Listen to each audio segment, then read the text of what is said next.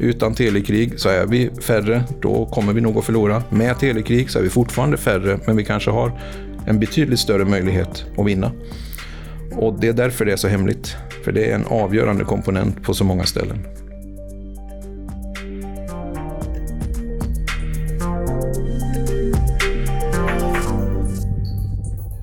Och välkomna till det här avsnittet av Rapporterat som ska handla om det här. En kråka. Eller i alla fall det som kråkan symboliserar. För ända sedan andra världskriget har kråkan varit den internationella symbolen för telekrig. Hur kommer det sig, Johan Falk? Eh, för att i tidiga radioapparater, när man störde, så lät det som en kråka som kraxade. När de då, vad är det här för något? Och så det var störningen som blev ett kraxande. Fast egentligen var det en korp. Men så var det en amerikansk general som gick förbi och såg, oj, eh, snygg kråka. Och då fick det ju vara kråka då. För generalen kunde ju inte ha fel. Så egentligen så kanske det skulle låta lite mer så här.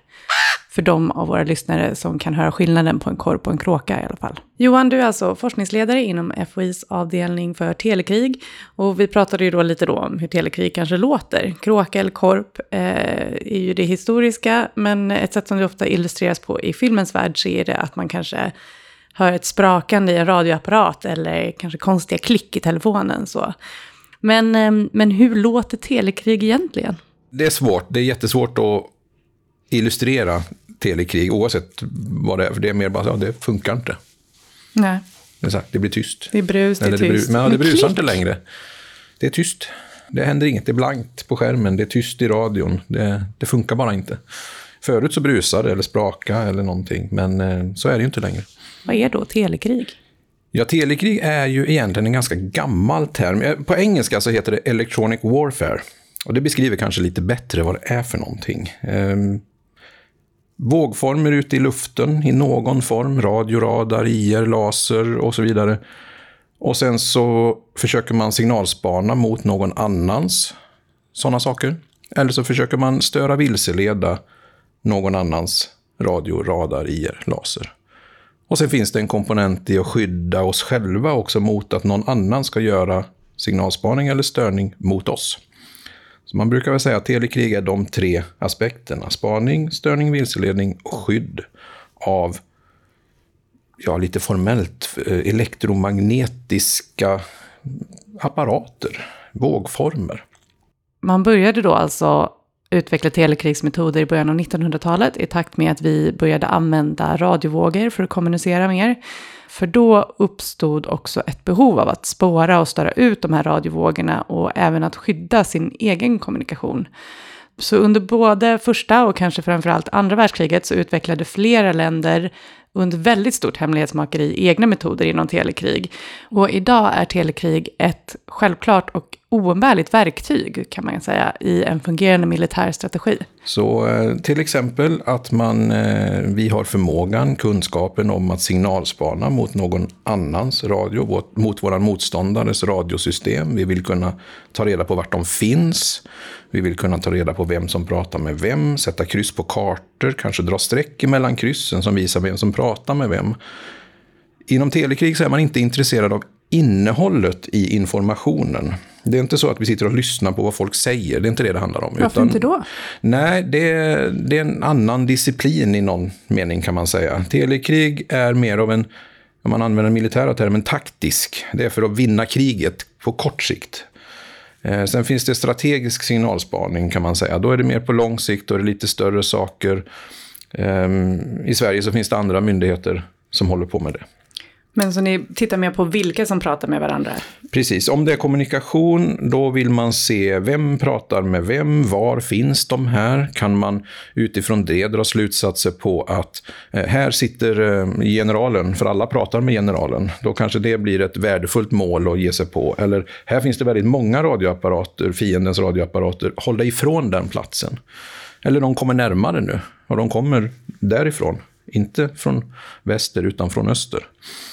Så att man kan eh, planera sin egen verksamhet utifrån det.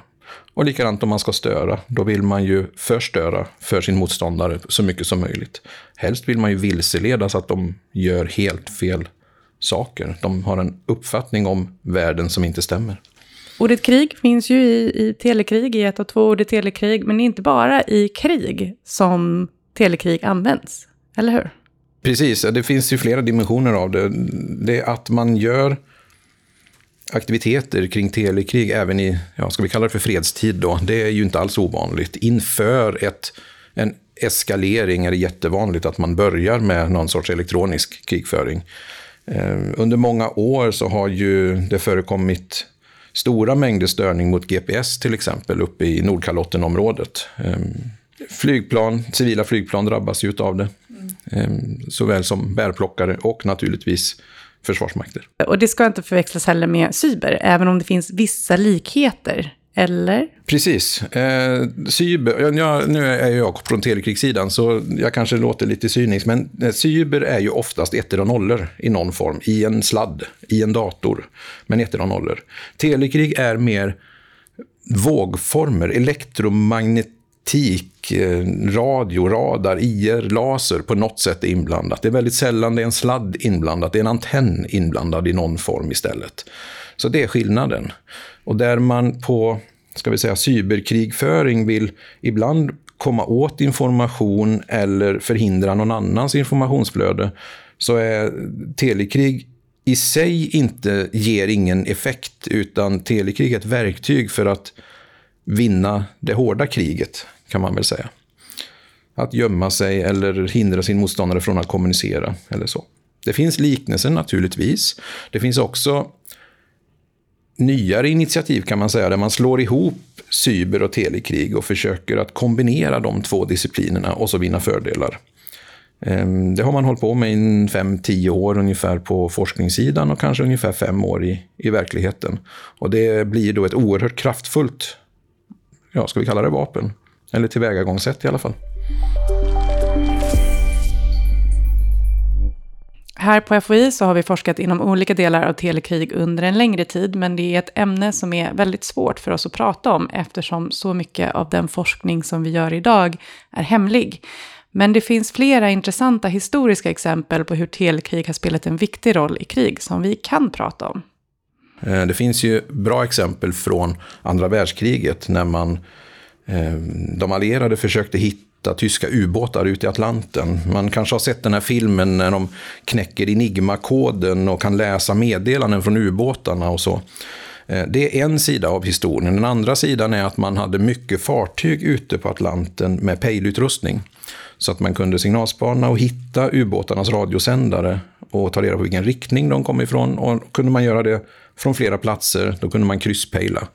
Och två riktningar som skär varandra någonstans på kartan och så kan man sätta ett kryss att där finns det en ubåt. Åk dit och släpp lite torpeder. En annan teknik som du kanske har sett någon gång på film är att man släpper ut mängder av pappersremser som är täckta av en sorts metall som då kunde användas för att störa ut ett radarsystem till exempel eller målsökande robotar. Och det här är något som både britter och tyskar började experimentera med under andra världskriget och som båda sidor då belade med väldigt stark sekretess. Ett telekrig har ju en, någon sorts aura omkring sig om att det är väldigt hemligt. Och det stämmer.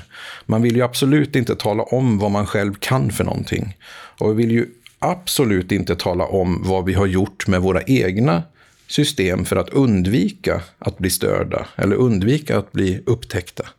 Det är ju kanske det viktigaste vi har. För om våra motståndare hela tiden kan följa våra system, våra plattformar, då, då förlorar vi ju. Då vet de ju precis vart vi är någonstans. Det vill vi inte. Telekrig är också någonting som är kanske särskilt viktigt för ett litet land som Sverige. Varför är det så?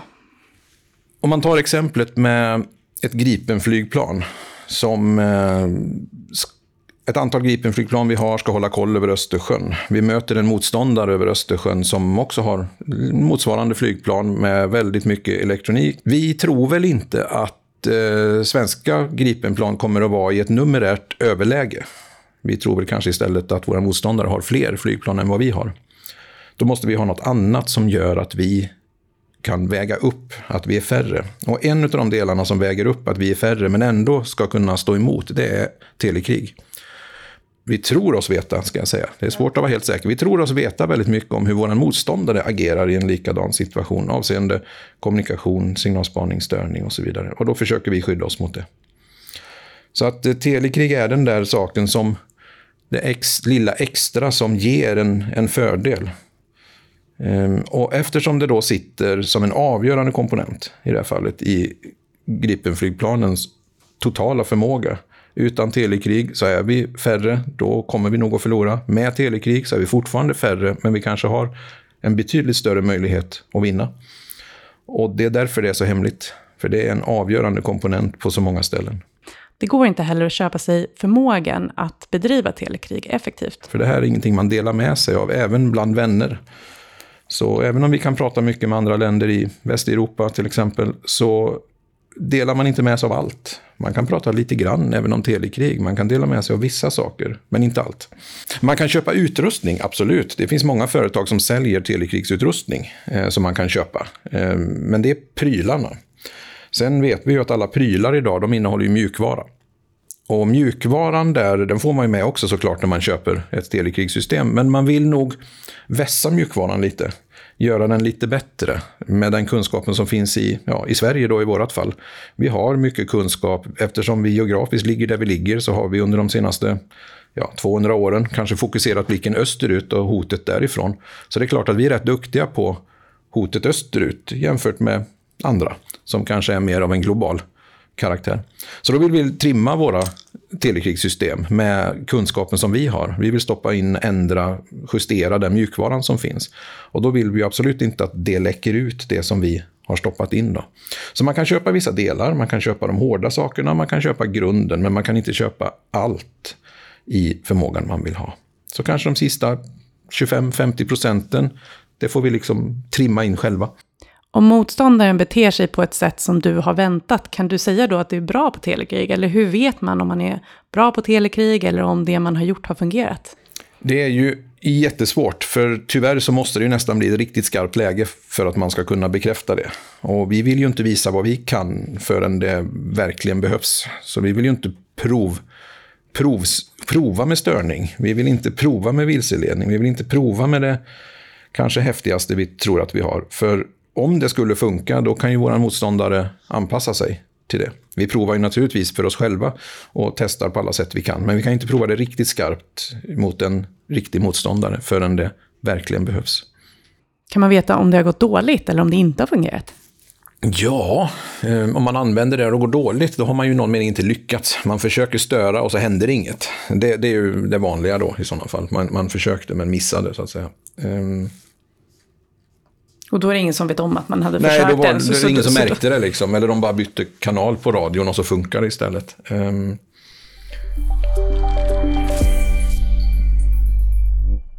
Johan, vi har ju pratat lite nu om telekrig ur ett historiskt perspektiv och hur det har använts. Men kan vi säga någonting om moderna telekrigsfrågor? Mm. En sak som kom upp här för bara ja, fyra, fem år sedan egentligen, det var ju alla drönare som dök upp. Och vad gör man åt dem? Och polisen i Sverige kommer och säger fy, fy, här får ni inte flyga. Men man kan, kunde inte göra så mycket mer.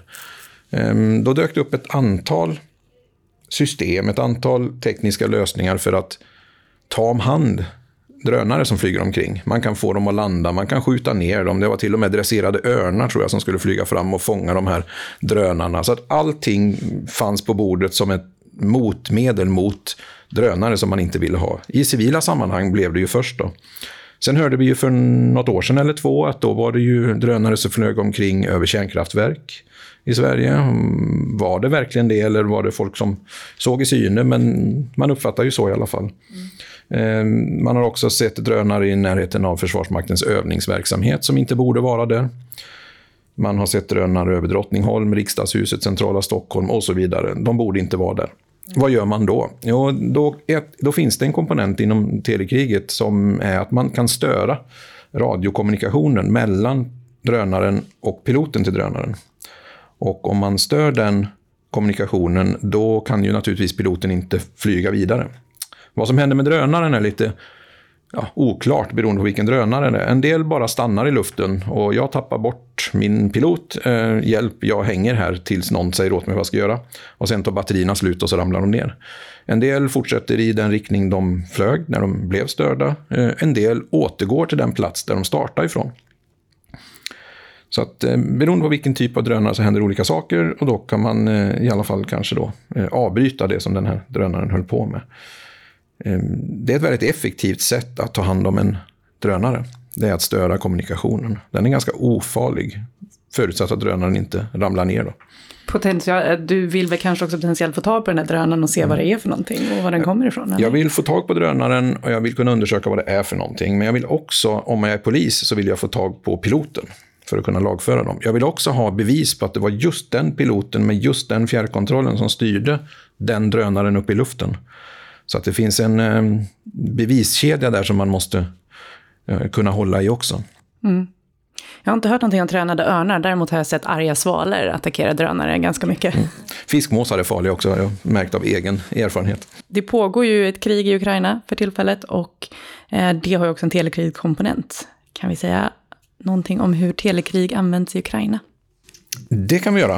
Eh, det används väldigt mycket, kan man väl börja med att säga, eh, av båda sidor i, den, i det kriget. Eh, Ryssland har en stark telekrigsdel. De är duktiga på det. De är bra på det. De använder det flitigt som en del i det vanliga kriget. Det reguljära kriget, det som vi är vana att se med kanoner och krut där människor dör. Ukraina använder också det, men kanske på ett lite mer sofistikerat sätt. Eh, de har ju fullt upp med att försvara sig, kanske lite mer, eh, fram tills för ett halvår sedan. Nu är de ju lite mer på offensiven. Eh, vi drar ju lärdomar av det vi ser i Ukraina, men eftersom det är alldeles ny kunskap så är det ju svårt att berätta om det. Det man kan se i alla fall är att det finns ju väldigt mycket drönare i luften där nere. Både militära drönare från flertal länder och civila, civilt tillverkade drönare. Också av flertal fabrikat. Alla de drönarna har gemensamt att de är ju på något sätt fjärrstyrda. Och den fjärrstyrningen kan man ju både signalspana mot och störa mot. Men man kan också i vissa fall vilseleda eller ta över kontrollen över någon annans drönare. Mycket lärdomar från Ukraina, men det är helt nytt. Så det är, analysen pågår väl fortfarande kan man säga. Men det är ju som alltid, ett krig utvecklar tekniken och ett krig utvecklar taktiken. Och när någon hittar på något nytt, då får motparten anpassa sig och hitta på ett nytt sätt att möta det. Så det händer väldigt mycket just nu i de aspekterna. Det är ett sätt att testa lite tekniker skarpt också. Det sker säkert där nere. Ukrainarna till exempel är ju väldigt bra på att ta till sig ny teknik. De, de måste ju. Eh, allt som finns, allt som går att göra bygger de, fixar, trixar, ändrar, justerar och så provar de eh, hela tiden. Och funkar det bra, då fortsätter de. Så att det är en eh, uppfinnarverkstad. De är jätteduktiga på att ta fram nya lösningar. Blandat civil och militär teknik. Och ett exempel på det är ju ganska tidigt i kriget när ryssarna hade kommit ganska långt in i Ukraina. Eh, ukrainska telefon och mobilnätet fungerade fortfarande. Däremot så fungerade ryska radio, militära radiosystem ganska dåligt. Så att när de ryska befälhavarnas militära radio inte fungerade, då tog de upp telefonen ur fickan och så ringde de ut order istället till sina underbefäl. Och eh, använder man en biltelefon, då syns man i etern. Då kan man råka ut för motståndarens signalspaning. Så att ukrainarna hade ju då koll på vart de höga ryska befälhavarna befann sig och kunde attackera de platserna. Vilket man gjorde med stor framgång också. Hur, hur blir man en telekrigare? Ja, det är en bra fråga. Eh, det finns, det går inte att läsa på universitetet. Det är ju inget ämne som finns så. Utan vi som jobbar med det, vi är väl på FOI i alla fall. Vi är ju ingenjörer, doktorer i huvudsak. Vi har läst kanske någonting kring radio, radar, laser, fysikaliska principer i någon form. Många signalbehandlare, väldigt många mjukvaruutvecklare, datatekniker så. Eh, det är en stor mängd, ska vi säga, akademiska ämnen som samsas. Alltifrån allt ifrån astronomer till eh, Eh, mjukvaruutvecklare till eh, fysikaliska principer på djupet som man försöker förstå ekvationer. Allt det där tillsammans gör att vi kan vända och vrida på de system som någon har lagt sin själ i att bygga så bra som möjligt. Det allra bästa radarsystemet är det någon som har byggt. Och så vänder och vrider vi på det för att hitta en sårbarhet och ta oss in bakvägen på något sätt för att förstöra för dem. Att om vi stör på det här sättet, precis så, då visar den här radarn ingenting på skärmen. Trots att det kommer massa Gripen-flygplan, till exempel. Så det, det behövs den här stora blandningen av kompetenser. Så att eh, en telekrigare löser inte så mycket, men flera telekrigare tillsammans löser väldigt mycket. Och kunskaperna som vi tar med oss in i en sån grupp är ju, ska ju helst vara så varierade och så spretiga som möjligt. För det är då vi kan bli riktigt, riktigt duktiga tillsammans. Om man tycker att det här är ett väldigt intressant ämne, var ska man eh, vända sig för att hitta mer information? Om man är student och tycker det är intressant, då kan man kolla i vår exjobbskatalog till exempel. Där finns det något hundratal exjobb. Eh, ett antal av dem är på telekrigssidan, så det är en rekommendation. Är man eh, redan färdigstuderad och kanske tycker att det här skulle vara någonting kul att prova, då kan jag tipsa om att kika på FOIs sida där det ligger en ganska gammal skrift men som heter Om telekrig. Eh, den här, jag tror den är från 90-talet, men eh, det som eh, står där det stämmer fortfarande. Och anledningen till att vi har lagt ut den nu det är att ja, det är ju svårt att komma ut med information om telekrig, men när det är så gammalt då är det, känns det okej okay ändå. Man hör av sig till FOI på något sätt, eh, via jobbannonser, via exjobb, hitta någon kontaktuppgift och hör av sig bara. Telekrig finns ju inte på så många ställen i Sverige. Det är FOI och så är det några myndigheter till. Men det är ju en militär disciplin i någon mening. Tack så mycket Johan Falk för att du kom hit. Tack så mycket. Och tack till dig som har lyssnat. Och om det här är ett ämne som du vill veta mer om så kan du också lyssna på rapporterat avsnitt nummer 56 som släpptes i november som handlar om radar och sänkningen av ryska robotkryssaren Moskva. Rapporterat är alltså en podd som produceras av Totalförsvarets forskningsinstitut. Jag heter Kajsa Collin och i poddredaktionen sitter också Albert Hager Bernats och Madeleine Filander.